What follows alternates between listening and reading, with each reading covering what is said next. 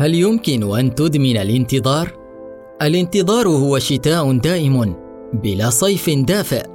يقال إن آفة الحياة الرتابه ومريضها الشغف. فهل مات مريضك؟ أم ما زلت تضخ فيه زخم الرغبات؟ هل جربت أن تعيش تجربة جديدة كل يوم بدلا من إعادة رتابة اليوم ذاته يوميا؟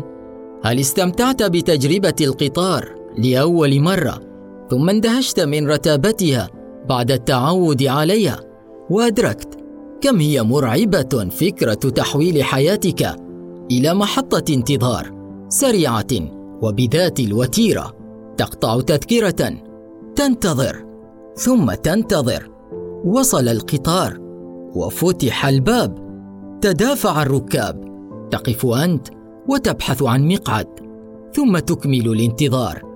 أدمنت الانتظار في محطات الانتظار لأنه سليم صحيح ومفهوم ومتعارف عليه. ترى ما هو الأسوأ من إدمان الانتظار؟ التشبث بوعود الغد الجميل والرغبة بأن شيئا ما سيتغير. هذا أنا بدر البلوشي أحييكم من بودكاست مقال الرؤيا من الرؤيا بودكاست وسنعرض لكم اليوم مقالا بعنوان فيل في أذن نملة للكاتبة الطليعة الشحرية. فيل اختبأ في أذن نملة. هل لك أن تتخيل أن يختبئ فيل بكل ضخامته في أذن نملة ضئيلة؟ كيف لك أن تخرجه؟ يتم تهميشي عمدا. لا يكترث لأمر أحد. لو أتيحت لي الفرصة سيرون عجبا. تمتم بالكثير وفاض بالقليل وتأسى وتسنى ولم يواسه إنس أو جان تضخمت قوقعة أذني من ترهلات الفيل ما هو الأسوأ بأية حال؟ وهل أنت فيل أم نملة؟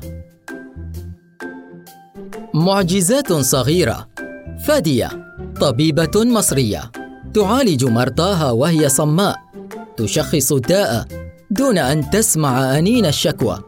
قد كانت فادية فتاة طبيعية أصابتها حمى شوكية أفقدتها حاسة السمع.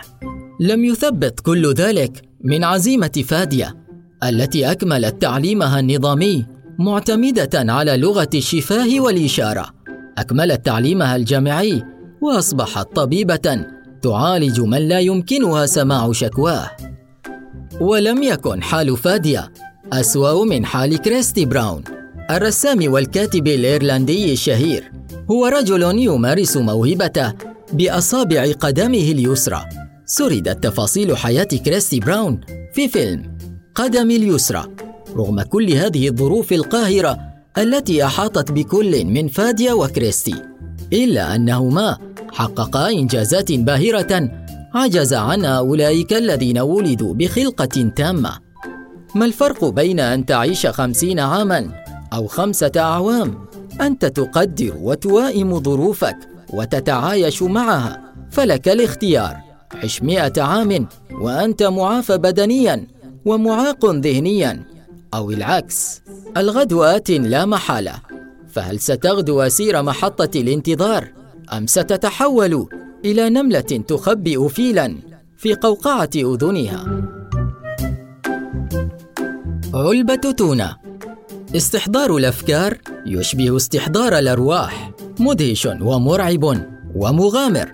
قد تتعلق بالأفكار تستمتع بالبحث عن ماهيتها. قد تسيطر أو تستحوذ عليك وتذكي شغفك المنسي المدمن لمحطة الانتظار. قد يدفن المدمن في علبة تونة تركن في أعلى الرف دون أن تدرك. فهل أنت مستعد للتخلي عن شغفك بسهولة؟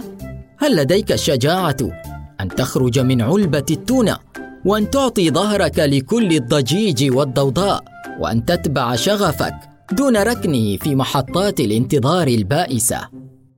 قد أكون سمكة الكلام سهل جدا والكل يقدر عليه ولكن الفعل أصعب من السهل أن تقول لو أعطوني كذا سأفعل كذا.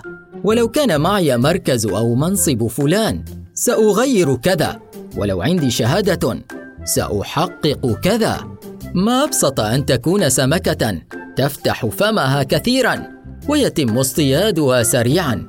لكن هل هناك وقت محدد للبدء في البحث عن شغف تستمتع به وتتحمس له؟ الشغف لا يحتاج إلى شهادة أو قول. قد يحتاج إلى تطوير وعمل واستمتاع دون انتظار الغد الأجمل. هو فقط يحتاج إلى بدايات لأن الفشل وارد ولا يعني ذلك التخلي التام. بداية القدرات. جوزيه ساراماغو أديب برتغالي احترف الكتابة وهو في سن الخمسين وحصل على جائزة نوبل. انتظر أربعين عاما ثم أشعل شغفه في الخمسين. اعرف عدوك الحقيقي. هل هو الخوف أم التردد أم الوهن أم عوائق أخرى؟ أن تقيد نفسك وتحفظ ذاتك في علبة تونة هو اختيارك. ولكن تذكر أن هناك مدة صلاحية لكل علبة. فلا تفسد أحلامك المحفوظة وتتحول إلى فيل يختبئ في أذن نملة.